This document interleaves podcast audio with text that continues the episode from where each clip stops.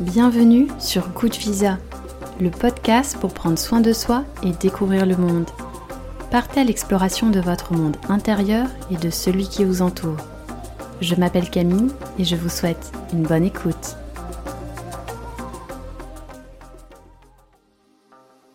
De la promesse à la réalité, rendre l'inaccessible possible. Dans cet épisode, je reçois Mehdi, fondateur de l'association TEPS, Tout est possible avec le sourire, qui propose aux enfants malades des aventures inédites. Il y a 8 ans, Mehdi a fait une promesse à Erwan, l'amener au bout du monde. Erwan a 15 ans et il n'a jamais vraiment quitté l'hôpital ou son quartier, étant atteint de la maladie des os de verre. Grâce à Mehdi et son équipe, une expérience extraordinaire l'attend en Nouvelle-Calédonie. Mehdi va nous raconter cette aventure avec Erwan, adaptée de l'émission Rendez-vous en Terre Inconnue. Il nous partagera leurs rencontres avec les locaux et tribus, mais aussi leurs sorties et activités insolites. Dans cet épisode très spécial, vous allez voir que le bien-être et les voyages peuvent être accessibles à tous. C'est aussi un message plein d'espoir pour aller au bout de ses rêves et toujours profiter au maximum du moment présent. Bonjour à tous, bonjour à toutes, bonjour Mehdi. Bonjour. Merci beaucoup d'avoir accepté mon, mon, invitation et puis on, on, innove puisque tu es le, le, premier invité que je ne connais pas forcément personnellement. Donc je suis ravie que tu puisses euh, ouvrir le bal et encore merci d'avoir euh, accepté cette euh, invitation. C'est, je t'ai trouvé en fait sur les réseaux sociaux parce que tu as fait parler de toi et de ton association grâce à un compte qui s'appelle le Média Positif sur Instagram que j'encourage d'ailleurs euh, l'audience à, suivre. Et quand j'ai vu parler de ton histoire, je me suis dit, mais en fait, j'avais même pas fini de lire, je me suis dit, mais j'ai trop envie de lui parler. et euh, donc, tu vas nous raconter euh, tout ça, si tu veux bien te, te, présenter avec tes propres mots et peut-être terminer avec une petite anecdote, un petit fun fact que tout le monde ne connaît peut-être pas forcément. Ok, bah du coup, je suis Mehdi et j'ai fondé l'association Tout est possible avec le sourire, donc TEPS, en 2017. Et l'objectif de cette association, donc, c'est euh, d'offrir des moments d'évasion aux enfants malades et de voyager dans le monde et vraiment de les sortir euh, des coins euh, des hôpitaux. Donc voilà, on crée des jeux d'aventure avec les enfants. On part de leurs rêves qu'ils ont eu dans les hôpitaux pour ensuite bah, retranscrire leur aventure sous forme d'un jeu. Donc on parle des émissions de télévision un petit peu Colanta, euh, Pékin Express, Rendez-vous en terrain inconnu. Donc voilà, c'est déjà les trois émissions qu'on a adaptées pour des enfants malades. Et c'était déjà, enfin, c'était génial. Donc, trop hâte de vous en parler et très ravi ben, d'être sur ce podcast. Trop bien. Alors, euh, peut-être aussi pour expliquer à l'audience, c'est vrai que hum, donc Good Visa, c'est le podcast pour prendre soin de soi et découvrir le monde. Donc, ça allie bien-être et voyage. Et c'est vrai que jusqu'à présent, les épisodes sont quand même assez scindés en deux, avec une partie voyage et une partie bien-être. Mais vous allez le voir avec Mehdi, il a déjà commencé à, le dire. En fait, les deux sujets se, se mélangent euh, assez rapidement. Donc, on va avoir un épisode un petit peu différent et je, je sens que ça va être un épisode particulier et c'est pour ça que je suis hyper excitée d'enregistrer cet épisode aujourd'hui. Parce que au final, le, le bien-être, c'est aussi inclure tout le monde, c'est-à-dire que ça soit vraiment pour tout le monde, que ça soit aussi pour les jeunes handicapés, pour avoir cet accompagnement avec eux. Et sur une note un petit peu plus personnelle, c'est vrai que je suis très touchée encore plus par ce sujet parce que j'ai un petit cousin qui est non-voyant et c'est vrai que euh, dans sa vie, il a été amené à voyager, mais dans des cadres qui n'étaient pas du tout adaptés, où c'était très compliqué. Donc je suis ravie de voir qu'il y a des projets comme le, comme le tien qui, voient le jour. Donc euh, est-ce que tu peux peut-être nous expliquer euh, quel a été en fait le, lancement de ce projet? Pourquoi tu as décidé de, de lancer cette, cette association? Ouais, avec plaisir. Euh, bah, du coup, je suis enseignant d'EPS, donc à côté, donc c'est mon métier d'être enseignant et l'association, je le fais de façon bénévole. Et quand je suis arrivé euh, donc euh, sur mon premier poste de prof aux hôpitaux de Saint-Maurice sur Paris, bah, j'avais un poste spécialisé et donc il y avait des enfants qui avaient des handicaps, des maladies qui étaient différentes. on m'a donc demandé de faire sport à ces enfants. Donc on a commencé à faire du, de l'EPS ensemble. Donc on a essayé d'inclure tous les élèves dans nos séances. Et quand t'es arrivé à un moment où je suis parti voyager, les enfants avaient aussi envie de eux de voyager. et il regardait des voyages sur les réseaux, à la télé, euh, des émissions, etc. Et il me disait ah bah c'est trop cool, tu m'enverras des photos de cet éléphant, tu m'enverras des, enfin voilà, des, des photos de là où tu vas dans le monde. Et je leur ai dit mais vous, vous avez aussi peut-être bah, envie de voyager, peut-être que vous le ferez un jour. Et certains me répondaient bah non parce que voilà avec la maladie ou le handicap qu'on a, ben on sait qu'on pourra pas traverser les océans, on sait qu'on pourra pas partir à l'aventure comme on aimerait partir. Et là, il y a eu le déclic de se dire, eh ben, pourquoi pas? Et qui a dit un jour ben, qu'un enfant, parce qu'il est malade, parce qu'il a une situation de handicap, eh ben, il peut pas vivre son rêve comme nous, en fait. Et du coup, voilà, ça a été le déclic avec les enfants de créer l'association pour avoir une liberté dans ce qu'on proposait et de pouvoir organiser nos propres jeux d'aventure comme on le souhaitait. Et voilà, il y a un peu de folie dans nos aventures, mais tout est maîtrisé. Et ça part vraiment de là l'idée de se dire, bon, ben, on se retrouve dans notre gymnase, à l'hôpital, et on crée cette association et on va aller euh, explorer le monde ensemble. Et justement, le, le nom de l'association, donc Tout est possible avec le sourire. Bon, les auditeurs auditrices ne te voient pas, mais tu parles avec un sourire quand tu parles de ce projet. Euh, est-ce qu'il y avait une petite explication derrière ça? Euh, Oui, c'est parce que bah, au début, quand on proposait nos projets avant l'association, bah, on nous disait que ce n'était pas possible parce qu'il y avait un handicap, parce qu'il y avait une maladie, il y avait trop de contraintes. Donc on a beaucoup entendu ce mot euh, ce n'est pas possible.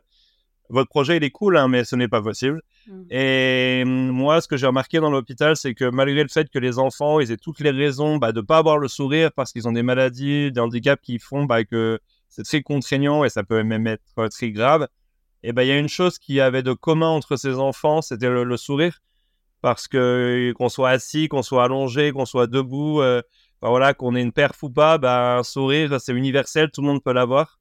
Et du coup, c'est ce qui nous réussissait, réunissait tous dans ce gymnase. Du coup, on s'est dit, bah, allez, on va aller demander aux gens. Et puis aussi, parce que quand on nous disait c'est pas possible, bah, nous, on avait un petit sourire en coin en se disant, euh, bah, en fait, si nous, on pense au fond de nous que c'est possible. Donc voilà, c'est un petit jeu de mots, sur, sur notre début de l'association, euh, tout est possible avec le sourire. Super. Et toi, est-ce que, donc, de ce que j'ai cru comprendre, pardon, depuis toujours, as été passionné, enfin, tu es passionné par les voyages aussi? Ouais, c'est ça. Bah, envie de découvrir, sortir de sa zone de, confort aussi, découvrir de, nouvelles choses et voyager dans le monde et de voir de ses propres yeux finalement bah, des cultures différentes et des paysages euh, incroyables. Et donc voilà. Et puis j'ai ma maman aussi qui a été longtemps dans les hôpitaux. Du coup, je, je m'occupais aussi et du coup, j'ai pu voir aussi bah, le fonctionnement dans les hôpitaux et l'envie de, bah ouais, de sortir de, ces quatre murs pour euh, voyager. Et le voyage, même quand on en parle, ça permet de nous vider l'esprit et de rêver. Et déjà, c'est un premier pas vers, euh, vers quelque chose de, de, bien-être. On parlait de bien-être, bah, c'est mmh. exactement ça, de se sentir bien. Parce que voilà, on pense à d'autres choses, on fait des projets de voyage aussi. Pour un enfant bah, qui a une tumeur, par exemple, le fait de se projeter, de partir dans quelques mois bah, voyager, c'est quelque chose bah, qui peut lui faire du bien aussi à, soi-même. Et le fait de le faire, souvent sur les aventures, les enfants, ils n'utilisent pas forcément, euh, bah, même sur tous les médicaments qu'ils ont, bah, ils utilisent moins que ce qu'ils ont dans leur quotidien. Parce qu'il y a un sentiment de bien-être qui naît pendant leur voyage. Ils font des choses tous les jours, ils découvrent des choses différentes. Et donc voilà, ça c'est, ça c'est super important. Bien sûr. Et cet aspect un petit peu plus axé, euh, on va dire, euh, donc sport, j'imagine, donc ça, ça tient de ton métier de, prof de PS. Et j'adore que tu aies eu cette idée de relier ça aux émissions connues comme euh, bah, Rendez-vous en terre inconnue, je ne cache pas, c'est une de mes émissions préférées au monde. et Pékin Express et tout ça, j'imagine que les enfants ont été hyper réceptifs à cette notion de, de jeu et de challenge. Ouais, c'est ça. C'est ce qu'on dit à chaque fois, c'est qu'on part pas faire que du tourisme euh, avec TEPS. Enfin, l'enfant ne part pas que sur un voyage touristique, au contraire. Euh, il construit le projet, il y a des surprises aussi, et il rentre dans un véritable jeu d'aventure, mais on met, on met vraiment tout en somme pour que bah, ils vivent comme si c'était l'aventurier de Colanta, euh, l'aventurier de Pékin Express ou la personne qui part en rendez-vous en terre inconnue. Donc voilà, avec des totems aussi sur nos aventures, avec des énigmes, des choses, des chasses au trésor, des gens à rencontrer. Enfin voilà, on essaie vraiment de réadapter. On reprend les mêmes choses dans les émissions et on invente aussi des choses. Et l'enfant, ouais, il est vraiment dans un jeu. Enfin, je pense qu'il y a beaucoup de personnes aussi qui aimeraient partir vivre des voyages euh, d'aventure en se disant, bah, je pars aussi faire un jeu de société énorme à échelle euh, humaine. Bien sûr. Et là, justement, l'aventure dont on va le plus parler aujourd'hui, parce que c'est vrai que Je pense qu'on pourrait faire plusieurs épisodes de podcast ensemble sur les différents voyages que tu as fait avec euh, les enfants que tu as accompagnés. Donc la dernière en date, c'est euh, Rendez-vous Intercanac avec Erwan. Est-ce que tu peux nous parler un petit peu plus de ce projet? Ouais, alors euh, bah, Rendez-vous en Terre Canac, c'est l'adaptation de Rendez-vous en Terre Inconnue, donc l'émission sur France Télévisions. D'ailleurs, Frédéric Lopez, qui est le, créateur et qui a été présentateur pendant de nombreuses années, était le parrain de notre aventure. Du coup, il a envoyé une vidéo aussi à Erwan donc, avant de partir. Donc, on lui a montré aussi le jour du départ bah, la vidéo de Frédéric Lopez qui lui parle, bah, voilà, comme s'il partait en rendez-vous en terre inconnue. Donc, un petit moment d'émotion. Et après, l'idée de, de, ce projet, c'est de partir euh, en Nouvelle-Calédonie et au Vanuatu, donc avec euh, Erwan pendant 35 jours, et d'aller à la rencontre de tribus. Il avait euh, des chasses à au trésor à faire sur chaque île. Et hum, l'objectif vraiment, c'était de découvrir bah, différents paysages, d'aller à la rencontre de l'autre, et de lui permettre bah, hum, ouais, de découvrir un bien-être dans le voyage, et aussi de se questionner sur lui-même, sur son autonomie, tout au long de cette aventure.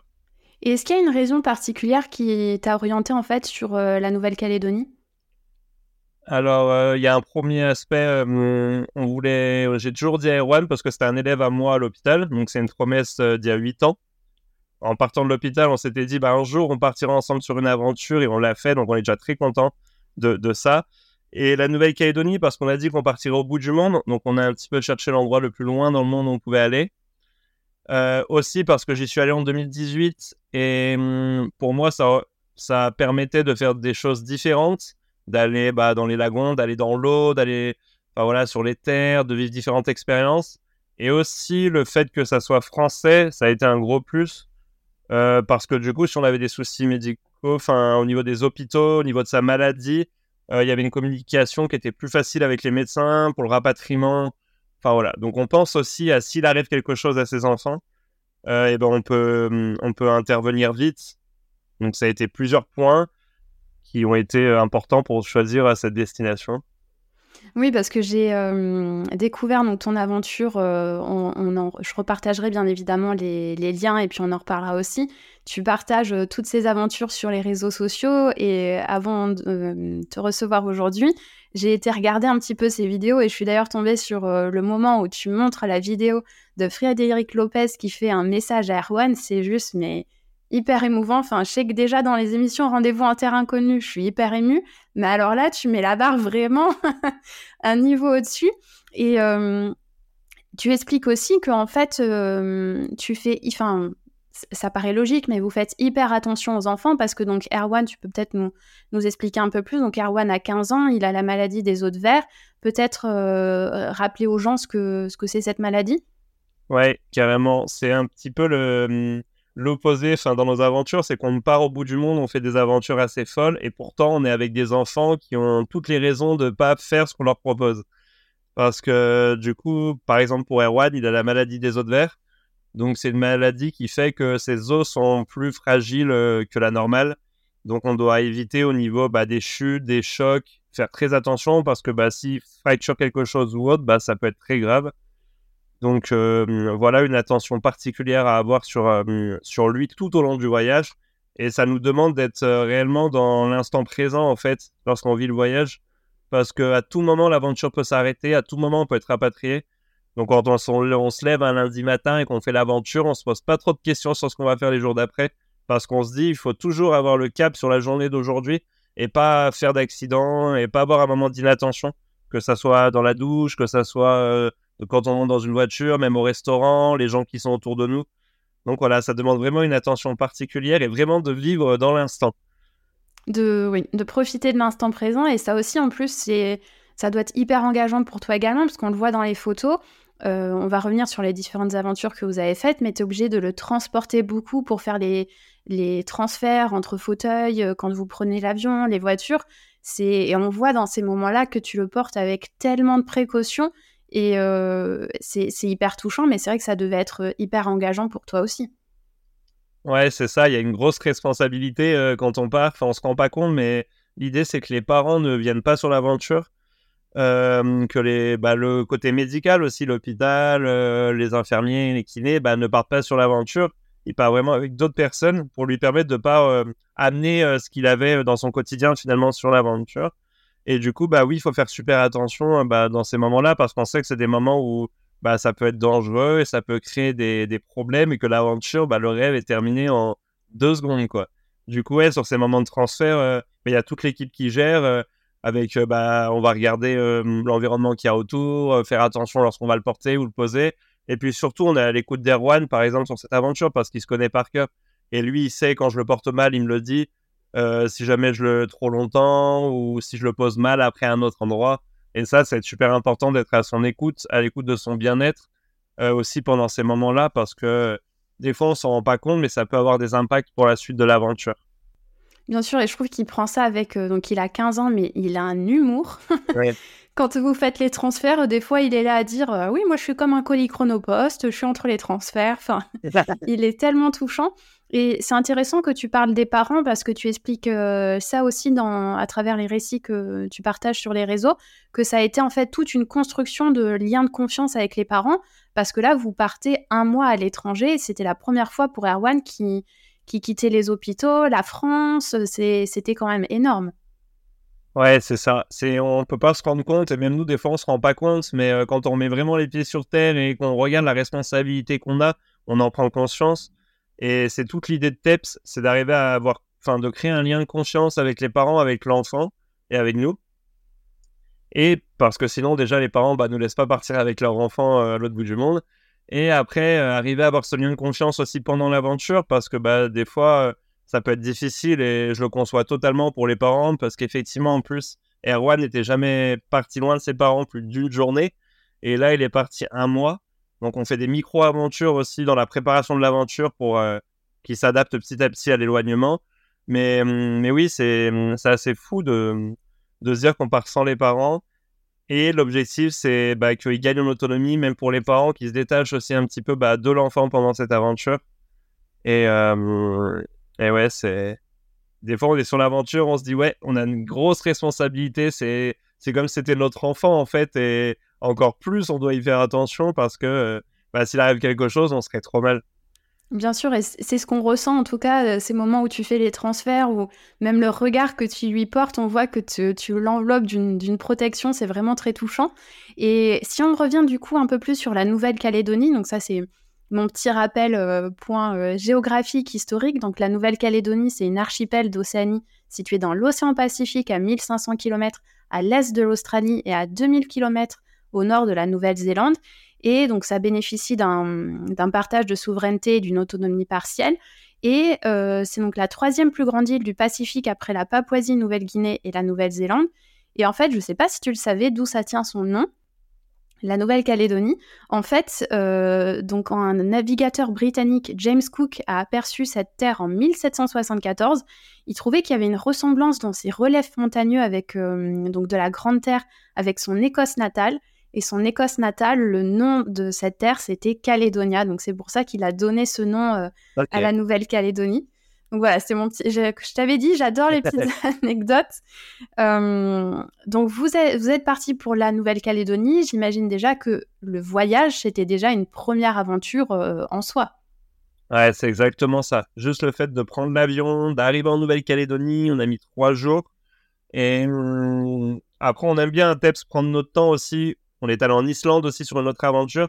On avait pris le bateau pour y aller, pour vraiment prendre le temps, s'arrêter dans les capitales européennes.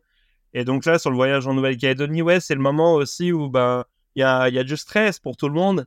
Et c'est le moment où on se détache des parents, c'est le moment où c'est les premiers jours. Et ces premiers jours, ils sont super importants. Et ils permettent finalement ben, de faire en sorte que l'aventure se passe bien. C'est là où, ben, dans les transferts, on se met d'accord. Euh, même dans les membres de l'équipe qui m'accompagnent et qui sont super importants, ben, de se dire qui fait quoi à tel moment, si jamais elle arrive ça, comment on réagit. Donc voilà, c'est un petit test. Et une fois qu'on arrive en Nouvelle-Calédonie, bah, le sentiment, il est, il est dingue parce qu'on sait que quoi qu'il arrive, on y est. Et qu'on est déjà arrivé à aller au bout du projet. Et on sait que ça sera enfin, magnifique, mais on se dit, ouais, on y est. Parce que le temps qu'on n'y est pas, on peut se dire, ouais, bon, bah, on va faire demi-tour ou autre. Mais quand on met les pieds en Nouvelle-Calédonie et, et qu'on se regarde dans les yeux, ouais, il y a beaucoup d'émotions de se dire quoi qu'il arrive, parce qu'on s'est dit à l'hôpital il y a 8 ans quand on, tu galérais, et bon, on est allé au bout de notre rêve et on y est, quoi. Ça doit être incroyable comme, euh, comme sensation. Et tu dis on, donc euh, peut-être nous expliquer, bien évidemment, tu, tu n'as pas fait cette aventure euh, tout seul, ça se prévoit, comme tu l'expliquais, de faire hyper attention à, à tout l'aspect médical, à sa santé. Donc vous étiez plusieurs sur cette aventure. Ouais, c'est ça. À chaque fois, on part donc avec des bénévoles de l'association TEPS, du coup, qui préparent aussi l'aventure avec moi et qui rencontrent l'enfant, les parents. Et l'objectif, euh, bah, c'est qu'il soit aussi présent sur l'aventure pour pouvoir m'accompagner, accompagner Erwan, faire de la vidéo, des photos pour pouvoir après retranscrire euh, l'aventure.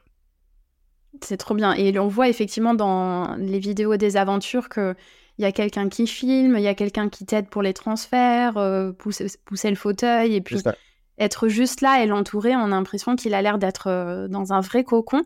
Donc, si on revient sur la hum, petite partie géographie de, l'île, donc c'est divisé en deux parties principales. Il y a donc la Grande Terre où se trouve la capitale Nouméa et les îles Loyauté, avec chaque île qui a des caractéristiques différentes.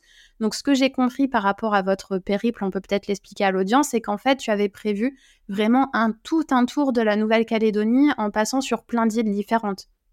Ouais, c'est exactement ça. L'objectif pour Erwan, c'est d'aller chercher des trésors sur chaque île.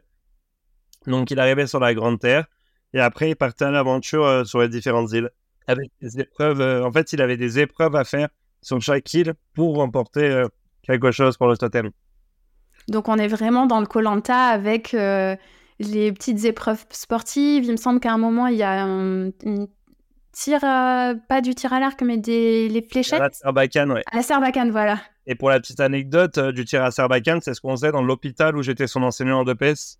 D'accord. Euh, voilà, il y a toujours des petits retours en arrière pour montrer que, bah ouais, on faisait du tir à Serbacane il y a 8 ans dans un hôpital où il enchaînait bah, les rééducations, euh, les rendez-vous avec les médecins.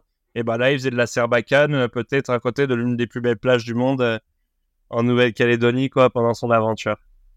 Oui, parce que ça, les plages, c'est très présent tout au long de, de l'aventure. Il y a, et encore une fois, je remettrai les liens. J'invite vraiment les, auditeurs et auditrices à aller regarder ces images. Où vous avez donc plongé dans ces eaux splendides et de voir euh, Erwan euh, nager avec ses poissons. J'ai même noté un moment où il disait, euh, parce qu'on va revenir là-dessus, vous avez été filmé par la télévision locale et interviewé, et il dit Je me sens libre, j'oublie tous mes problèmes et je vis. Et quand il te dit ça, ça, calme tout le monde, en fait, j'ai l'impression. Ouais, c'est exactement ça. C'est que des fois, il va, il y avoir des actions, des moments d'émotion, où même nous, on n'a plus de mots et on se regarde. Et lui, en quelques mots, bah, il va juste dire ce qu'il ressent. Et, et ouais, c'est assez fou. On ne savait pas ce qu'on allait réaliser. Enfin, quand on l'a emmené nager dans les lagons, dans l'océan, on ne savait pas forcément ce qui allait se passer. On a essayé. C'était un vrai test. Et puis de jour en jour, on a vu bah, qu'il prenait, qu'il était de plus en plus à l'aise dans l'eau. Et au début, je nageais à côté de lui, je le tenais parce que ça le rassurait, mais moi aussi, ça me rassurait. Et finalement, bah, à la fin de l'aventure, il nageait tout seul dans l'eau. Euh, il se baladait tout seul, il allait voir les poissons. Euh, et il a même marché un moment. Et ça, c'était complètement fou parce que je le porte un petit peu sur moi et euh, pour le remonter, pour qu'il reprenne sa respiration. Et là, je, je sentais que bon, se déplaçait un petit peu. Et en fait, on a mis une caméra dans l'eau et euh, il y a un dôme en fait qui filmait dans l'eau et à l'extérieur. Et on se rend très bien compte sur les images bah, qu'en fait euh, ses pieds avancent. Du coup, on a dit mais tu t'en rends compte? Il dit bah ouais. Et du coup, il y a des interviews folles où il revient là-dessus et où du coup il va dire que bah voilà, c'est la première fois qu'il sent la sensation du sable réellement sur ses pieds parce que ses pieds marchent avec des appuis. Et ça, ouais, c'est des moments incroyables à vivre et très content pour lui d'avoir vécu ces moments-là qui n'étaient pas prévus finalement dans l'aventure parce qu'on se laisse aussi porter dans l'aventure par ces moments-là qui sont pas forcément écrits, mais qui sont dingues, quoi. Incroyable. Et je fais une petite parenthèse, mais c'est vrai qu'avec toutes ces images que vous avez, je sais pas si vous avez pour projet de sortir un film un jour, mais il y a des images incroyables, comme tu le dis, il y a des moments où Erwan exprime euh, son ressenti face aux aventures qui est juste euh, exceptionnel. Est-ce que ça, c'est peut-être un projet pour la suite de compiler toutes les vidéos que vous avez sorties? Ouais, carrément, bah, c'est le but. On a déjà fait deux films, euh, avec euh, la Corse, avec l'Andy Colanta et l'Islande. On a déjà fait des films. Et là, l'idée, c'est de faire un film aussi bah, pour cette aventure-là, pour Erwan, et de le diffuser au plus grand nombre. Et, qui sait, s'il y a des productions, des personnes, des télés intéressées, nous, on est, on ouvert à diffuser le film au plus grand nombre. Et du coup, bah, juste pour placer, mais euh, parce que c'est important aussi de parler d'eux. Mais du coup, il y avait Quentin sur l'aventure qui s'occupait de toutes les vidéos. Il a été aidé aussi dans les vidéos bah, par Bruno, qui était lui euh, déjà sur place en Nouvelle-Calédonie et qui a aussi fait euh, des photos. Et pour compléter l'équipe, il y avait Laura qui s'occupait plus bah, de, de m'accompagner finalement dans, l'aide que Erwan pouvait avoir besoin pour porter le fauteuil, mais qui avait aussi une présence bah, pour rassurer Erwan et me donner des idées dans tout ce qui est activité et, et l'adaptation à mettre en place pour que ça se passe bien sur l'aventure. Toute une équipe est hyper bien, euh, hyper bien entourée. En tout cas, écoute, on ne sait pas qui peut tomber sur euh, l'écoute de ce podcast. En tout cas, je le souhaite. Peut-être que ça tombera euh, dans les bonnes oreilles. Et si on revient peut-être un petit peu sur, euh, la culture et sur le peuple en Nouvelle-Calédonie, peut-être faire une, une, petite parenthèse pour expliquer que la question de ce qu'on appelle l'autodétermination, c'est un sujet hyper important en Nouvelle-Calédonie, avec les accords de Nouméa qui ont été signés en 1998. Donc en soi, c'est ça reste quand même assez récent. Euh, avec le processus de décolonisation progressive qui ont ouvert euh, la voie à des discussions sur l'indépendance et tout ça, ça continue à influencer la, vie en Nouvelle-Calédonie. Et ensuite, il y a tout ce côté diversité culturelle qu'on peut apercevoir notamment dans, ton reportage, dans les images où c'est vraiment un melting pot de culture et que, tout comme ton projet s'appelle Rendez-vous en terre kanak, euh, donc la population est composée de diverses communautés kanak, de communautés européennes, asiatiques et du Pacifique. Et vraiment, cette diversité se reflète dans la, dans la vie de tous les jours en, Nouvelle-Calédonie, avec un peu plus de 40% qui sont euh, autochtones, donc les Kanaks, comme on l'expliquait. Et est-ce que tu peux nous en dire peut-être un peu plus sur euh, ta, le lien que vous avez pu créer avec, euh, avec ces communautés locales Parce que donc tu as des activités où, euh, je veux pas trop spoiler non plus pour les gens qui vont aller regarder, mais où vous avez pu travailler et jouer en fait avec des communautés locales Ouais, c'est ça qui est intéressant dans cette aventure. Est-ce qu'on, c'est ce qu'on recherchait vraiment, euh, surtout par rapport au fait qu'on voulait revivre un rendez-vous en terre inconnue. Donc euh, l'objectif de l'émission, c'est d'aller vraiment voir des tribus, des personnes à l'autre bout du monde. Et c'est ce qu'on a essayé de rechercher. Et finalement, on les a trouvés, mais pas dans les moments où on s'y attendait. Et des fois, on a rencontré des, des personnes enfin ouais, euh, qui habitait là-bas. Et du coup, euh, en discutant, on s'est fait inviter par exemple euh, sur l'île de Marais par Joke, à qui je passe un, un petit coucou, mais c'était pas du tout prévu. Et il nous a dit, bah, vous faites quoi demain? Venez, venez dans ma enfin, venez chez moi. Et du coup, on va aller déterrer un igname, qui est quelque chose de super important en Nouvelle-Calédonie. Donc ce tubercule. Et du coup, Erwan est allé déterrer dans le jardin de Joke bah, un igname. Et ça, c'était des moments très forts parce que du coup, on a pu parler bah, de la culture kanak, qui nous a expliqué l'histoire bah, de ses ancêtres, euh, pourquoi il faut aller dans certains lieux et d'autres non. Euh, aujourd'hui, comment étaient bah, vus les Kanaks et euh, quelle était leur culture d'aujourd'hui. Enfin voilà, donc on a vraiment pu avoir des échanges. Et c'est cette diversité qui a été, qui a été belle. Sur l'IFU, on a rencontré Thierry Sibonne, qui du coup nous a invités aussi bah, chez lui. Du coup, on a pu aller voir vraiment bah, la culture. On a visité des plants de vanille tenu par des Kanaks. On a vraiment découvert plein de choses, la culture. Et on a vu cette diversité avec aussi ben, ben des personnes qui sont parties ben, s'installer là-bas et qui, venaient donc de métropoles comme nous et du coup qui sont installés depuis des années en Nouvelle-Calédonie, qui font la diversité aussi euh, de l'île. Et c'était intéressant. Donc euh, voilà, par exemple Philippe Letelier qui nous a envoyé, euh, qui nous a emmené sur le catamaran sur la Grande Terre. On a en fait vécu des choses complètement différentes et ça, c'était super dans les rencontres. Et justement, en parlant euh, culture, dans ce podcast, j'aime bien aussi parler de, de légendes. Donc, tu me diras après si tu avais déjà entendu parler de, de cette légende du grand serpent Kanemu. Donc, en fait, il y a bien longtemps, au temps des premiers souffles du monde, la terre de la Nouvelle-Calédonie était plongée dans l'obscurité. Il n'y avait ni arbres, ni animaux, seulement le silence et l'infini. Un jour, alors que la terre était endormie, un grand serpent nommé Kanemu émergea de l'obscurité. Sa peau brillait de mille reflets et ses yeux étaient des étoiles étincelantes. Kanemu était le gardien de la terre, il ressentit le besoin de créer la vie.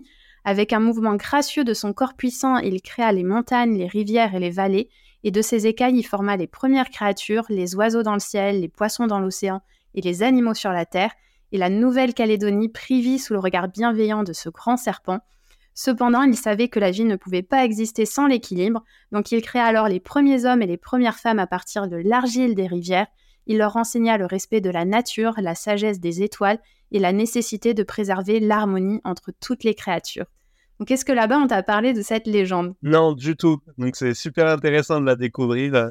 Bon, ben, je suis ravie, parce que comme je t'expliquais aussi avant qu'on commence, le but pour moi dans ce podcast, c'est que les, les invités puissent en apprendre aussi euh, peut-être des petits détails qui, euh, qui pas, dont ils n'avaient pas entendu parler avant ce podcast.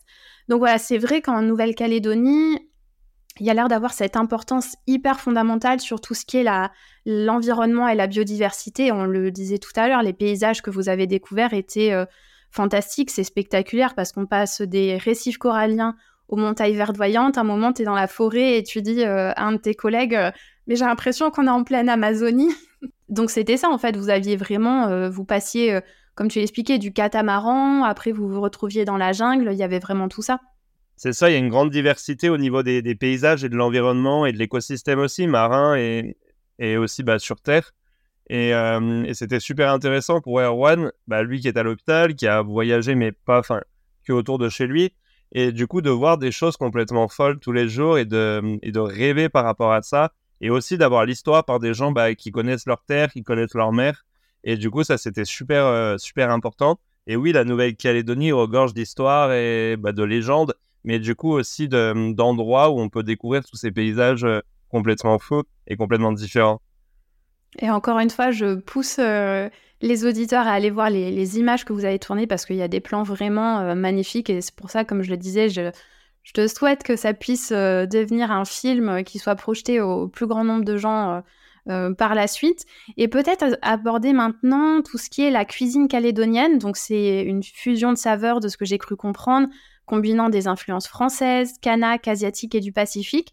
Donc, est-ce que vous avez eu l'occasion de, tout comme un peu dans Rendez-vous en Terre Inconnue, d'aller manger un peu chez l'habitant, de découvrir euh, toute cette gastronomie? Ouais, du coup, on était dans des tribus euh, kanak lorsqu'on était sur les îles. Et du coup, on a été bah, invités ou alors on a pu aller découvrir euh, des, plats, des plats locaux. Bah, il y a le bougna qui est vraiment le plat du coup en Nouvelle-Calédonie qu'il faut goûter. Et quand on était euh, donc chez Thierry et Marie-Paul sur l'IFU, eh ben, on a pu, Erwan a pu même euh, réaliser, enfin, regarder un petit peu comment euh, ce plat se réalisait. Donc, pendant que Marie-Paul cuisinait, il a pu aider, regarder. Nous aussi, on était autour et c'était chouette de vivre ce moment de partage autour de la cuisine et autour de, quelque chose qu'on voulait nous transmettre. Et ensuite, bah, à table, de pouvoir le manger tous ensemble. Et les fruits de mer aussi, j'imagine que ça devait être hyper présent dans la gastronomie? Ouais, il y avait aussi beaucoup de, choses qui pouvaient venir euh, de l'eau, des fruits, des, enfin tout ce qu'on n'a pas forcément, qu'on a chez nous, mais qu'on peut découvrir aussi, euh, qui viennent vraiment de la terre, de là-bas. Et tu vas peut-être pouvoir me confirmer, parce que quand je fais mes recherches, euh, j'aime bien savoir si c'est vrai ou pas confirmé par des personnes qui ont été. J'ai vu avait, ça parlait aussi d'une chauve-souris qui se mangeait. Est-ce que c'est vrai? Ouais, ouais, on nous en a parlé beaucoup de fois. mais du coup, on n'a pas goûté, c'est la question. Mais euh, oui, il y a une. C'est assez connu. Je n'en ai plus le nom. Alors c'est la rousette. Exactement, c'est exactement ça. Et du coup, on en a même rigolé euh, où du coup on nous disait ah vous allez manger ça, vous allez manger ça. Ah c'est dommage, d'habitude on mange euh, de la chauve-souris et oui c'est vrai apparemment. Et apparemment, ça, serait, ça, ça serait cuisiné sous forme de ragoût mijoté dans une sauce à base de vin rouge, d'ail et d'épices. Donc perso, je ne serais pas trop tentée par ça, mais justement pour Erwan, ça devait être quelque chose de nouveau aussi d'expérimenter une autre, euh, une autre cuisine. Est-ce que c'était peut-être un challenge pour lui parfois de, goûter des, de nouvelles choses? Non, il, bah, il aimait bien, il est vraiment parti à l'aventure, je pense, avec cette idée aussi de se laisser euh, prendre au jeu dans tous les domaines. Et du coup, non, c'était super intéressant d'avoir des nouvelles saveurs, des nouvelles choses euh, à manger. Je me rappelle une fois, on a eu de la glace au tarot on a vraiment eu des choses. Euh, il y avait beaucoup tout ce qui est des tubercules, bah, igname, euh, papaye, enfin d'autres choses aussi. Et du coup, c'était intéressant de goûter à des choses différentes tous les jours. Et ça, c'était vraiment euh, chouette pour l'aventure. Et justement, j'imagine que ça, c'est peut-être compliqué comme question, mais si tu devais retrouver peut-être un, un, moment phare de, j'allais dire, tu vois, de cette émission, tu vois, je me projette déjà, en tout cas de ce voyage. Hmm, au niveau de la gastronomie ou pas forcément? Dans le, voyage dans son ensemble. Ok. Bah, il y a déjà. Euh, bah, après, c'est pas forcément Nouvelle-Calédonie, mais c'est un lien parce qu'après Nouvelle-Calédonie, on a été au Vanuatu. Et du coup, on en parlait déjà beaucoup. Et c'est à côté de la Nouvelle-Calédonie. Et du coup, il y a un volcan et on savait pas si on allait pouvoir y aller. Et du coup, on, est, on y est allé, on a essayé et on s'est retrouvé euh, en haut de ce volcan à la fin de l'aventure au bout de 30 jours. Et les sensations les émotions, ouais, elles ont été euh, très fortes de se retrouver en haut de ce volcan avec Erwan, avec son fauteuil, après toutes les galères qu'il a pu avoir à l'hôpital, toutes les galères pour organiser le voyage aussi. Et d'être là, on s'est dit, waouh, c'est trop beau. Et après, on est retourné en Nouvelle-Calédonie et mm, ouais, on est revenu en Nouvelle-Calédonie en se disant, waouh, mais quelle aventure. Et la mmh. fin d'aventure, ouais, on s'est posé, on a, sur le moment, c'est dur d'avoir du recul, mais on a senti qu'on avait vécu quelque chose de très fort qui nous aura marqué à vie. Et j'imagine que même encore, euh, enfin, quand vous êtes rentré, parce que déjà, donc, vous avez réalisé un peu, euh, bah, justement, c'était un peu le point culminant de votre aventure d'aller en haut de, ce volcan. C'était vraiment le, summum, j'imagine. Après, donc, vous avez commencé à intégrer, quand, de ce que je comprends, quand vous étiez sur la fin du voyage. Et après, il y a eu le retour, j'imagine, de se dire, euh, Enfin, même pour Erwan, se dire il est rentré chez lui avec ses parents, ça a dû être quelque chose aussi, ce retour de se dire on l'a fait. Et puis même pour toi, de te dire euh, ce projet que tu as dû porter pendant des mois et des mois, et tu rentres et tu te dis bon, bah on l'a fait. Bah, c'est surtout le premier sentiment, c'est marrant, mais c'est du soulagement en se disant il n'est rien arrivé et on a fait tout ce qu'on a voulu faire et même plus. Parce qu'encore une fois, on n'est vraiment pas sûr en partant que bon, tout va bien se passer, que le projet, c'est impossible de prédire euh, qui va se passer. Et le fait de rentrer, on l'a tellement rêvé de ce moment-là. J'avais tellement rêvé du moment où je rentrerais que je dirais, euh, bah tenez, euh, je vous rends votre enfant. et tout s'est bien passé, on a vécu une aventure fantastique. Et le fait de pouvoir le dire et de le vivre, bah c'est déjà la première émotion. Ouais, ça soulage, ça libère l'esprit, le corps. Et, et après, ouais, les jours d'après, les semaines d'après, c'est dur de, bah, de retrouver un quotidien où on pense pas à l'aventure parce qu'on a vécu 35 jours tous ensemble. Euh, il y a beaucoup de fierté et même quand on se revoit aujourd'hui, bah, Erwan il a déjà évolué par rapport euh, à son autonomie, par rapport aussi euh, aux choses qu'il aimerait faire. Je pense que l'aventure lui a ouvert, ouvert un monde dans sa tête qu'il n'avait pas forcément conscience. C'est comme s'il y avait des frontières qui s'étaient créées. Pour lui, c'était la France ou l'Europe et du coup, il se dit mais en fait, je pourrais faire, je pourrais faire d'autres choses. Il y a d'autres choses qui sont possibles et ça, ça a éclaté son monde des possibles.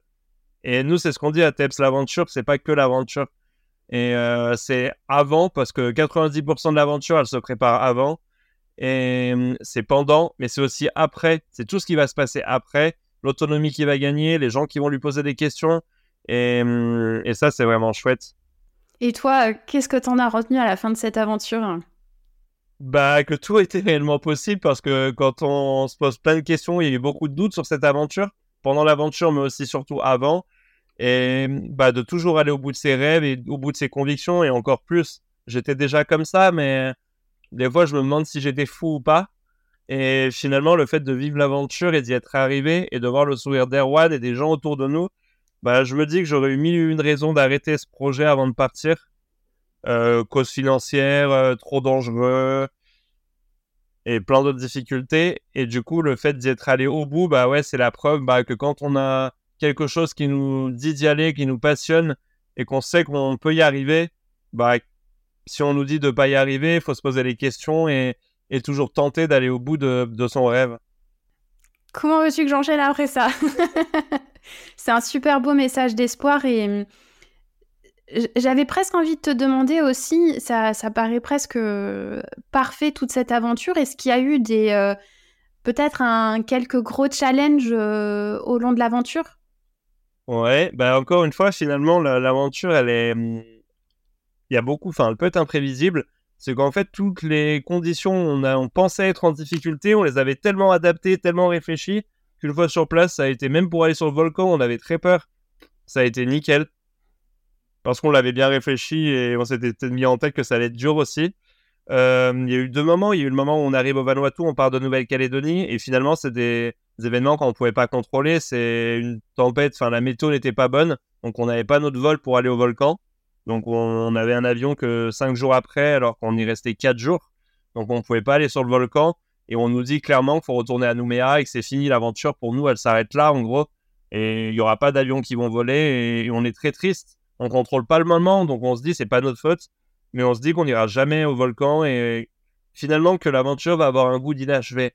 Alors on est positif, on se dit oui, mais bon, on trouve les points positifs, on se dit de toute façon, on savait même pas si on aurait pu y aller sur le volcan, donc c'est un mal pour un bien. Voilà, on essaie de trouver des choses.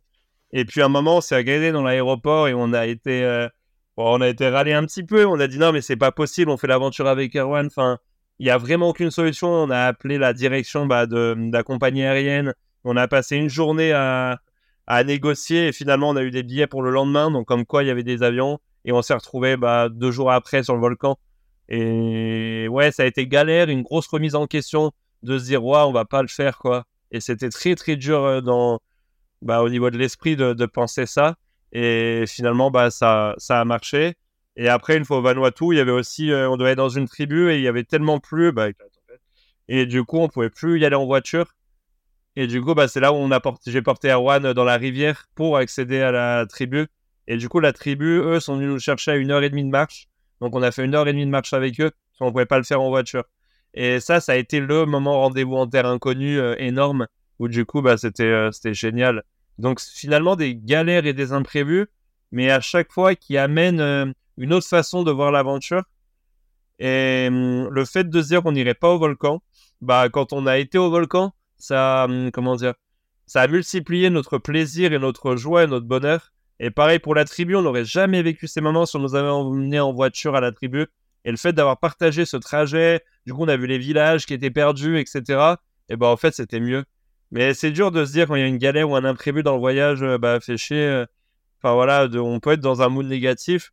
Et finalement, on arrive toujours à retrouver des, choses pour vivre. Euh, on ne sait pas ce qu'on aurait vécu, mais ce qu'on a vécu, bah, on l'échangerait pour rien au monde aujourd'hui. Et au final, euh, la grosse difficulté de votre voyage, euh, tu le démontres encore une fois que tout est possible avec le sourire au final, que vous avez euh, réussi à le, transformer.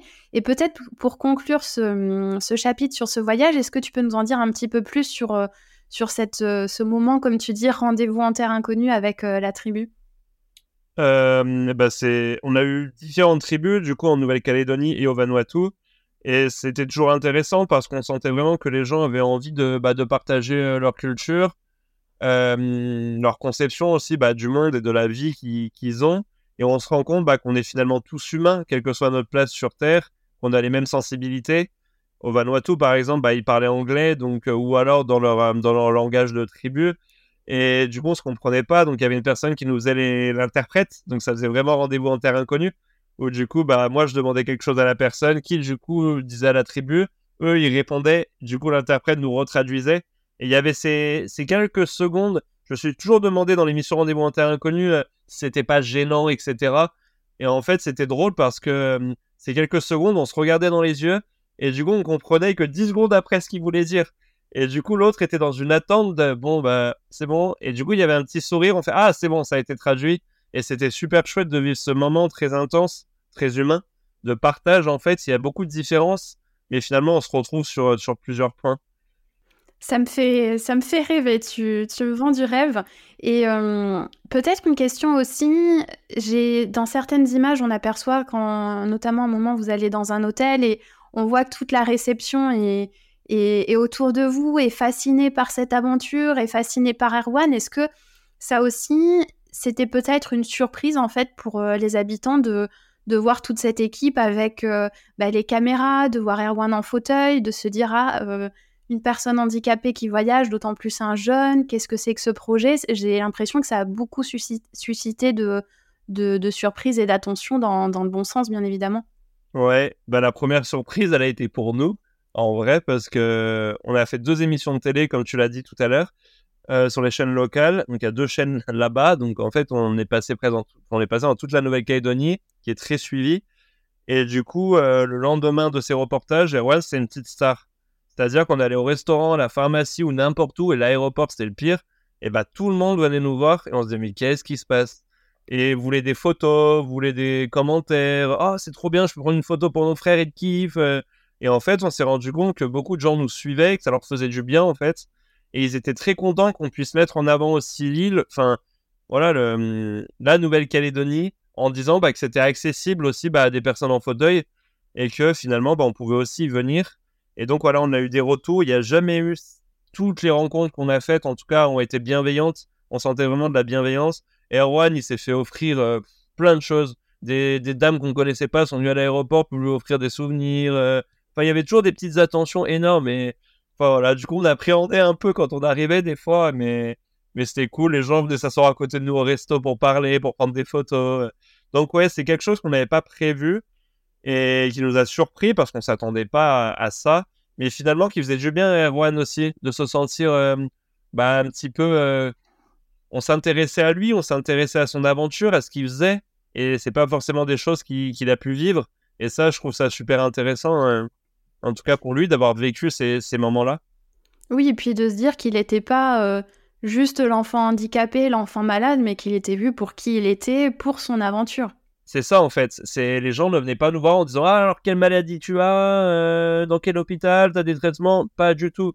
Alors c'est quoi le compte t'as préféré sur mon île? T'as vu, elle est trop belle mon île. Si tu veux, tu peux aller ici. Euh. Est-ce que tu connais telle tradition? Tu sais ici nous on accueille comme ça. Et toi tu viens d'où Et c'était ça qui était intéressant c'est que les échanges ne tournaient réellement pas sur le, handicap ou la maladie, et c'est ce qu'on essaye de, faire.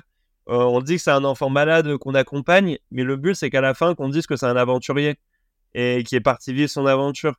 Et c'est ce qu'on a vécu en tout cas avec euh, ouais, les, personnes qui venaient nous, voir pendant l'aventure, et ça fait du bien. De plus être considéré comme un enfant malade et d'être considéré bah, comme un aventurier. Bien sûr. Et à son retour, est-ce que euh, Erwan, justement, t'a peut-être partagé euh, ce qu'il avait préféré au, long de cette aventure? Est-ce que lui, il y a un événement qui l'a marqué? Parce que j'ai essayé, mais on était un peu pris par le train. J'aurais trop aimé qu'on puisse le faire intervenir aussi, mais on verra peut-être euh, peut-être un jour. Mais est-ce que tu, est-ce qu'il t'avait partagé son, son, moment préféré au long du voyage? Ouais, ouais, ben, je pense que ça a changé plein de fois au fil des jours où on avançait. Après, bah, il y a le volcan qui, qui normal et lui reste un souvenir euh, incroyable. Après, il a, fait de l'ULM aussi au-dessus de la Nouvelle-Calédonie. Et hum, ça, c'était, hum, c'était très fort parce qu'il a vu des. Enfin, à terre, c'est déjà très joli, mais dans le ciel, c'est encore euh, plus beau. Il a pu voir la barrière de corail, il a vu les îlots où on a été. Et en fait, le dernier jour de l'aventure, on a fait cette sortie en ULM. Il a fait cette sortie en ULM et il a pu voir tout ce qu'on a pu faire un peu euh, sur l'aventure, les différents îlots où on est allé, et la vue était magnifique. Euh, je dis que c'est lui parce que c'est la seule chose finalement qu'il a faite et qu'on n'a pas fait. Nous, on n'a pas fait l'ULM et il est parti avec un pilote. Donc, je peux vous dire que le stress pour moi était à son maximum et que j'ai compris tous les parents qui me, qui me disaient tu fais attention à notre enfant. Le pilote, il m'a pris pour un fou, mais j'étais pas bien pendant 45 minutes et j'ai vraiment compris ce que c'était de, de lâcher son enfant euh, à ce moment-là. Et, euh, et, voilà, et c'est chouette parce qu'il a vécu ce moment seul en fait dans l'aventure. Et lui seul a vu ce qu'il a vu et nous finalement on ne sait pas. Et c'est le seul truc de l'aventure où c'est unique pour lui en fait. Donc je pense que c'est ça aussi qui fait que, que ça ressort dans ce qu'il a, dans ce qu'il a aimé. Et il y a aussi, bah, on a fait six jours de catamaran avec euh, Philippe et Marie-Charlotte, qui je passe, s'ils nous écoutent, et qui nous ont accueillis sur leur catamaran et ça a été extraordinaire. Donc, euh, de pouvoir dormir sur un catamaran dans ces eaux paradisiaques euh, pour commencer l'aventure en plus, ça l'a marqué. Fantastique. Mais en tout cas, on salue Erwan et euh, j'espère que j'aurai l'occasion de. Ouais, avec plaisir. Bah, de vous rencontrer tous les deux en, chair et en os. Et justement, peut-être revenir, on, s'approche doucement, tranquillement vers la fin de, ce podcast. Justement, tu parlais des parents à l'instant tu m'expliquais aussi, avant qu'on enregistre, que tu, donc dans ton association, alors certes, il y a les très gros projets que tu as comme celui-ci, mais tu as aussi les projets où tu accompagnes les, les, familles pour que justement, on revient à cette idée de, bien-être pour leur, leur pardon, je de permettre d'accompagner ces familles pour des petits voyages, pour des sorties, pour leur enlever justement tout ce côté logistique, de se tracasser des sorties. Est-ce que tu peux nous en dire un peu plus là-dessus? C'est ça. À TEPS, on a des grandes aventures et on a aussi des micro-aventures et des séjours aidants. Et l'objectif, c'est vraiment de pouvoir permettre bah, à la famille, aux grands-parents, aux parents, aux frères, aux sœurs, à toutes les personnes qui aident l'enfant hum, dans l'accompagnement de sa maladie, de son handicap, bah, de prendre aussi du temps pour eux.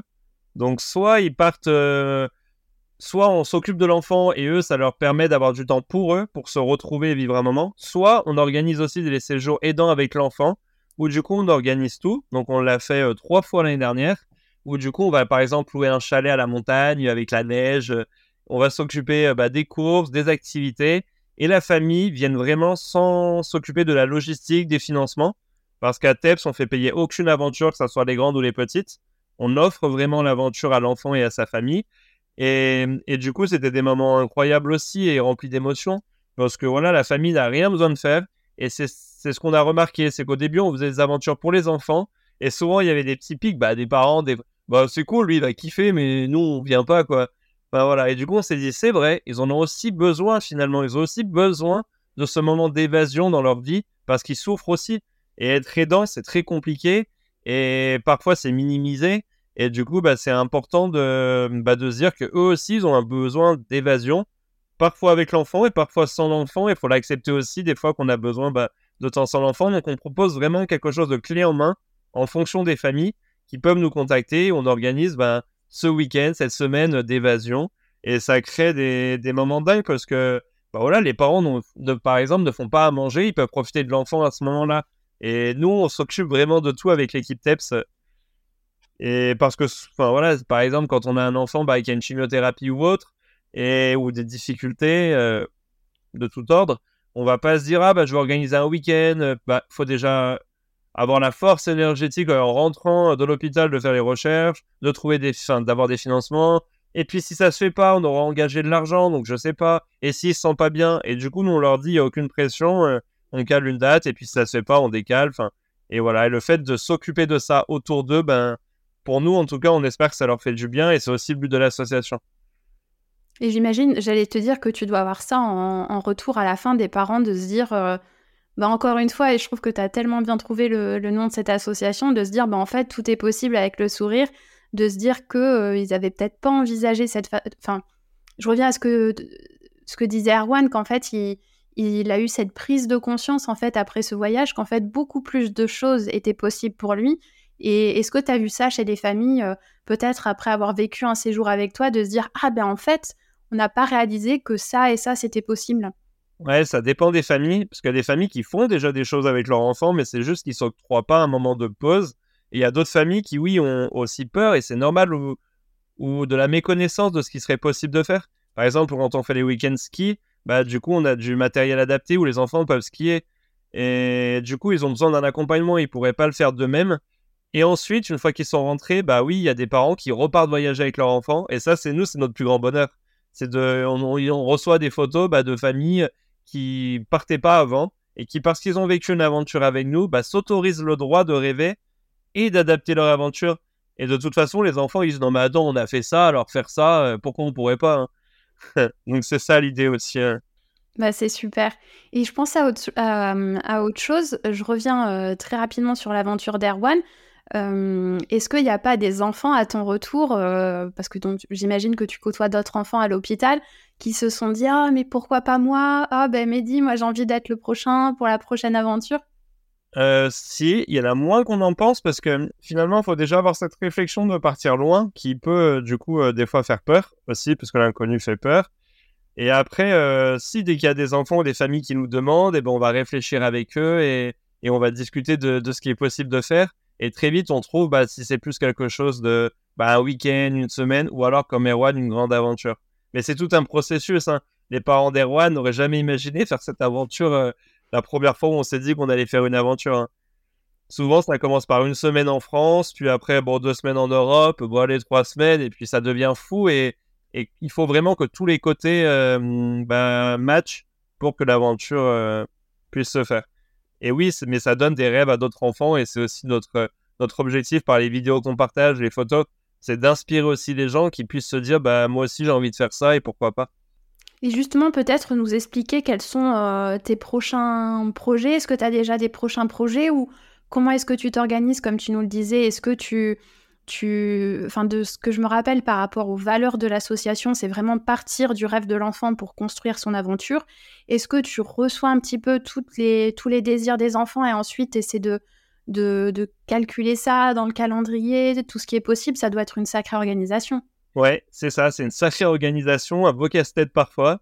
Euh, du coup, oui, on part toujours du rêve de l'enfant, de ce qu'il a envie de faire, et nous, on l'adapte. Donc, des fois, bah, comment dire, je vais pas dire que c'est pas possible parce que sinon ça marcherait pas, mais euh, on va voir ce qu'il veut et comment nous on peut lui apporter quelque chose. Et, euh, ça c'est super intéressant de, parler avec lui. Ouais. Et du coup par rapport au projet, c'est que ça, en fait, une grande aventure demande beaucoup de temps d'organisation. On a près d'un an voire deux ans d'organisation avant une grande aventure. Du coup, on en fait tous les deux trois ans. Et après, on a les micro-aventures entre ces années-là. Et hum, ça demande aussi beaucoup d'argent. Donc là, on est sur des recherches de financement. Et on a aussi l'objectif de terminer notre film de la précédente aventure qui est l'Iceland Express, donc le Pékin Express en Islande, parce qu'on l'a pas encore terminé. Et l'idée c'était de le terminer. Et on a une production aussi, donc on fait nous-mêmes les films et pouvoir le diffuser pour inspirer euh, les autres. Donc là, pour 2024, c'est de pouvoir finir le film et le diffuser et de réaliser des micro-aventures aussi bah, pour des familles, des séjours aidants. Est-ce qu'il y a un pays qui te fait rêver ou tu aimerais emmener euh, un des enfants là-bas? Parce que là, tu as mis quand même la barre très haute avec la... à partir à l'autre bout du monde. Ouais, non, il y a plein de choses qui font rêver. Je crois que ce qui me fait le plus plaisir, bah, c'est que quand un enfant réalise son rêve qu'il avait, euh, enfin l'idée de son rêve qu'il avait euh, au début, bah, c'est ça qui me fait le plus rêver. Après, oui, il y a, plein de choses encore possibles. L'idée de l'association, c'est de réfléchir aussi, bah, peut-être à partir moins loin ou avoir des, convictions plus écologiques, on va dire, et pouvoir faire aussi des voyages plus près de chez nous pour aussi bah, montrer aux enfants qu'on peut voyager et vivre des moments cool autour de chez nous et tout aussi beaux. Donc voilà, on est sur une vraie réflexion aussi de réfléchir bah, aux prochaines destinations et de voir ce qui est possible de faire aussi avec des transports plus adaptés finalement. Mais après, oui, il y a d'autres choses qui, nous font rêver. Hein. Pouvoir emmener bah, des enfants en Afrique ou autre, c'est quelque chose qui peut être tentant aussi ou alors de partir euh, sur un voilier euh, plusieurs semaines euh, au Groenland pour aller voir des terres inconnues, ça peut être aussi chouette. en tout cas, j'espère que ça fait rêver les gens tous ces projets.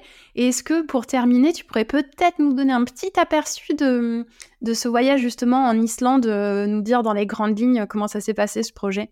Ouais, alors du coup, on est parti en Islande en 2021 avec Capucine et Gabriel, qui avaient tous les deux aussi la maladie des de verre. Et l'objectif pour eux, ça a été de faire un Pékin Express adapté. Donc, ils sont partis de Paris. Euh, ils sont passés par la Belgique, euh, le Pays-Bas, le Danemark pour arriver en Islande en bateau. Et ils sont rentrés en bateau par les îles Féroé. Et du coup, ça a duré cinq semaines et ils devaient retrouver des amulettes un peu comme dans Pékin Express. Donc, c'était un totem avec des poignards. Et ils avaient des épreuves à chaque fois aussi euh, en Islande pour récupérer ces énigmes et ces poignards pour constituer le totem final à la fin de l'aventure. Donc voilà, encore sous un jeu d'aventure viking un petit peu. Donc euh, sur les traces des vikings, euh, où ils ont vu des paysages complètement fous entre volcans, glace, cascades. Et c'était incroyable, parce que c'était une, euh, une, liberté totale dans ce pays qu'est l'Islande, qui offre vraiment beaucoup de choses et qui nous ramène un certain bien-être lorsqu'on y pose les pieds, parce que tout est au ralenti, tout est calme, la nature est omniprésente.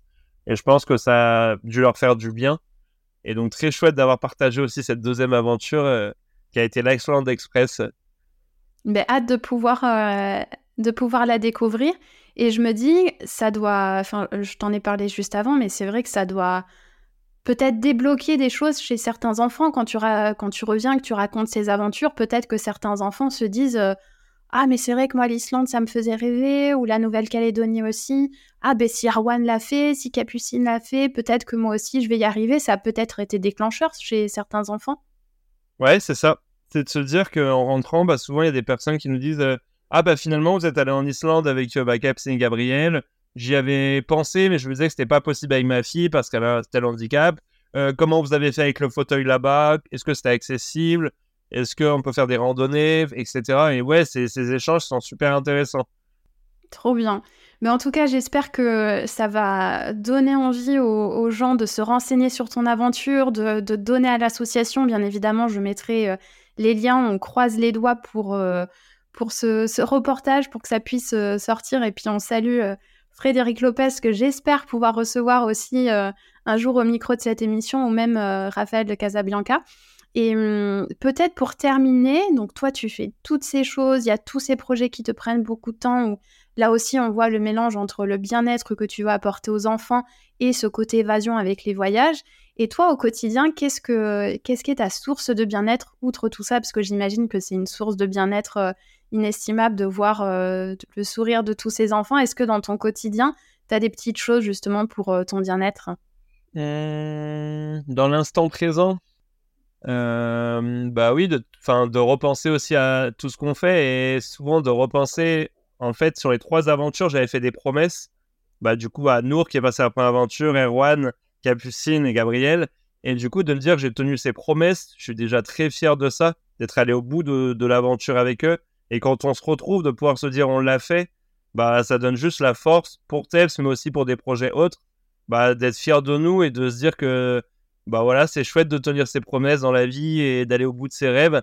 Et du coup, bah, ça permet après dans son quotidien, que ce soit au boulot, dans les relations autour de nous, bah, d'être bien et, et confiant pour la suite. Super. Et peut-être pour, euh, j'arrête pas de dire pour terminer parce que je n'ai pas envie que ce podcast euh, s'arrête.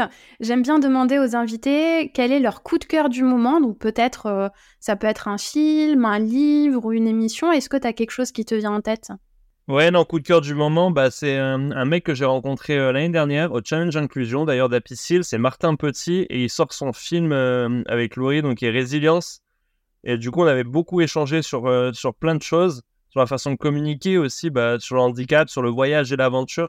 Et du coup, être très fier bah, qu'il puisse sortir son film et, et de voir ce que ça va donner en tout cas, et qu'il y ait des gens bah, voilà, qui montrent à travers la vidéo et à travers l'aventure bah, qu'encore une fois, euh, tout est possible. Et c'est vrai que ça fait tellement écho à, ton projet et je te remercie de, de le mentionner. J'allais presque l'oublier. C'est vrai que ce livre est, est fantastique. Euh, c'est vrai que moi, j'avais rencontré euh, Martin lors d'une course à Bordeaux, la Wings for Life Run. Et, euh, j'avais même vu Laurie Lag à, ce moment-là, mais je ne connaissais pas du tout. Et en plus, à cette époque-là, ils étaient déjà dans tout le cheminement de leur aventure. Et d'avoir découvert ce livre qui est fantastique. Et le... malheureusement, personnellement, je ne pourrais pas me rendre au, visionnage à Paris, mais c'est, je sens que ça va être exceptionnel ce film. Et je leur souhaite beaucoup de succès. Et je mettrai aussi en, en référence le, livre. Et pour ma part, si je peux permettre mon, me permettre mon petit coup de cœur du moment, c'est un livre aussi, ça s'appelle Humain de Romandian. Je ne sais pas si ça te parle, c'est un livre qui parle du monde de la nuit à l'Amazonie, récit d'un éveil. En fait, c'est l'histoire d'un homme qui a complètement changé de vie, qui est parti en Amazonie, qui a découvert euh, des populations là-bas, qui a trouvé, qui a découvert des rites ancestraux. C'est vraiment un récit euh, fantastique, donc je le mettrai aussi dans, dans les références. En tout cas, merci beaucoup Mehdi d'avoir accepté mon invitation. J'ai l'impression d'avoir euh, voyagé. C'est ça aussi le podcast, de se dire, bon, c'est peut-être pas écolo d'aller tous les 3-4 matins en Nouvelle-Calédonie, mais en tout cas, au moins, j'espère qu'on aura fait voyager l'audience avec ton projet, que ça donnera envie, comme je le disais aux gens, de se renseigner dessus. Et bah, tout est possible avec le sourire. C'est ça, merci beaucoup. À bientôt. À bientôt. Merci d'avoir écouté cet épisode jusqu'au bout et ce n'est pas terminé puisqu'il y a un petit bonus. J'ai voulu organiser une petite surprise pour Mehdi, c'est-à-dire faire intervenir Erwan dans le podcast pour qu'il nous livre sa vision de l'aventure et qu'il livre un petit message personnel à Mehdi. Donc je vous laisse découvrir cet entretien express et exclusif. Salut Erwan et encore merci d'avoir accepté cette invitation express.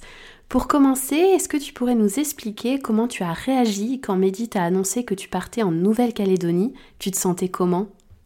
Bah, Je me sentais euh, déjà choquée et euh, je m'attendais pas du tout à ce qu'ils me disent que je fais bah, plus de 16 000 km de chez moi.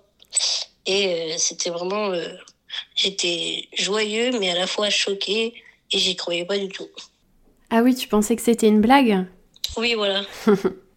Et tu te rendais compte que tu allais partir aussi loin? Bah au début non, je me dis oh c'est pas loin, ça doit être euh, un peu près 1000 km de la France, mais quand j'ai regardé sur internet, voilà. Oui, là tu t'es rendu compte que c'était effectivement très loin. Et dis-moi, pour les gens qui ne connaissent pas Mehdi, tu dirais qu'il est comment dans la vie de tous les jours? Qu'est-ce que tu préfères chez lui? Parce que tu le connais depuis un bon moment maintenant. Mmh, je dirais que c'est son humour. J'aime bien son humour. C'est vrai? Oui. Et toi aussi, j'ai l'impression que tu as quand même pas mal d'humour. Un peu. On a parlé aussi avec Mehdi de, toutes les, aventures, les activités que vous avez faites. Quelle est celle que tu as préférée? Alors cette question, elle est beaucoup revenue, mais euh, c'est vrai qu'il y a eu beaucoup de choses de, bah, qui, m'ont beaucoup plu, mais euh, ça reste quand même le volcan euh, quand on est monté au-dessus du volcan. Ah oui, ça c'est quand vous étiez à la fin du séjour au Vanuatu, ça devait être impressionnant. Oui. Super. Alors ça c'est vrai que c'était vraiment par rapport aux, activités, mais est-ce qu'il y a un, souvenir qui t'a vraiment marqué? Quand par exemple on te parle de la Nouvelle-Calédonie, tu penses à quoi tout de suite? La rencontre avec les tribus, oui. Ah oui, ça, ça devait être impressionnant. Oui. Et tu as réussi à échanger un peu avec eux ou tu restais peut-être dans, dans l'observation, on va dire? Bah oui, je communiquais un peu avec, mais c'est vrai que je restais beaucoup aussi. euh, bah, je, je sais pas comment dire, mais euh, c'est vrai que c'était assez choquant de voir euh, bah, tout ça, quoi. Oui, et puis on le voit dans, les images partagées sur le, compte Instagram que ils vous ont fait une danse euh, d'accueil, enfin toute une cérémonie d'accueil, ça devait être euh, vraiment fou. Et hum, comment tu les as trouvés justement les, gens en Nouvelle-Calédonie? Est-ce que euh, toi qui aimes bien l'humour, est-ce que tu les as trouvés drôles par exemple? Bah, ils étaient très, très accueillants, très gentils, drôles, ouais, un peu, mais surtout très accueillants. Ah, ben ça, je suis ravie pour vous. Et est-ce que peut-être après cette expérience, tu aurais des, des conseils pour des jeunes qui ont envie de voyager, mais qui se disent que bah, par leur handicap, c'est peut-être pas forcément possible? Bah, un conseil, en vrai, euh, faut, faut vivre euh, à l'état, enfin, à l'état présent, quoi. Il faut pas trop réfléchir euh, bah, à savoir si c'est adapté ou quoi. Surtout la Nouvelle-Calédonie, c'est très adapté. Je pense, pour moi, je dis que c'est très adapté. Euh, mais, euh, ouais, ne, ne réfléchissez pas et allez de l'avant, quoi. Ah, super, ça c'est vraiment un, un bon conseil, je trouve. Et dis-moi, en dernière question, j'aimerais te demander qu'est-ce que tu aimerais dire à Mehdi par rapport à cette aventure? Parce que donc cet appel, c'était pour lui faire une petite surprise aussi. Qu'est-ce que tu aimerais lui faire passer comme message? Hum, bah, déjà, je le remercie euh, du plus profond de mon cœur bah, de m'avoir fait vivre euh, bah, aussi, euh, aussi euh, formidable euh, expérience. C'était vraiment unique. Et merci de m'avoir fait découvrir plein de choses que je ne pensais pas de pouvoir faire. Oh, bah, je pense qu'il sera touché par, par ce message, en tout cas je l'espère. Et c'est vrai qu'on pense aussi à, à toute l'équipe qui, qui y a derrière cette aventure. Je pense notamment à, à Laura qui m'a aidé à, à, à mettre en place ce petit, euh, cette petite surprise de fin d'épisode. Et est-ce que maintenant ça t'a peut-être donné envie de, d'encore plus voyager cette expérience? Euh, bah oui, beaucoup plus. Et même euh, peut-être dans l'avenir habiter par là-bas, euh, soit l'Australie ou la Nouvelle-Calédonie. Ah oui, carrément Oui, oui. Ça a été un vrai coup de cœur en fait. Oui, vraiment. Waouh, c'est génial ça. Mais écoute, c'est tout le bonheur que je te souhaite, plein de nouvelles aventures, plein de découvertes. Euh, encore merci d'avoir accepté cette, euh, cette interview express pour faire une surprise pour Mehdi. J'espère que ça lui fera plaisir. J'espère que vous aurez apprécié découvrir euh, euh, aussi le, le point de vue d'Erwan dans cette aventure. Donc encore merci Erwan. Merci. Et à bientôt. À plus tard.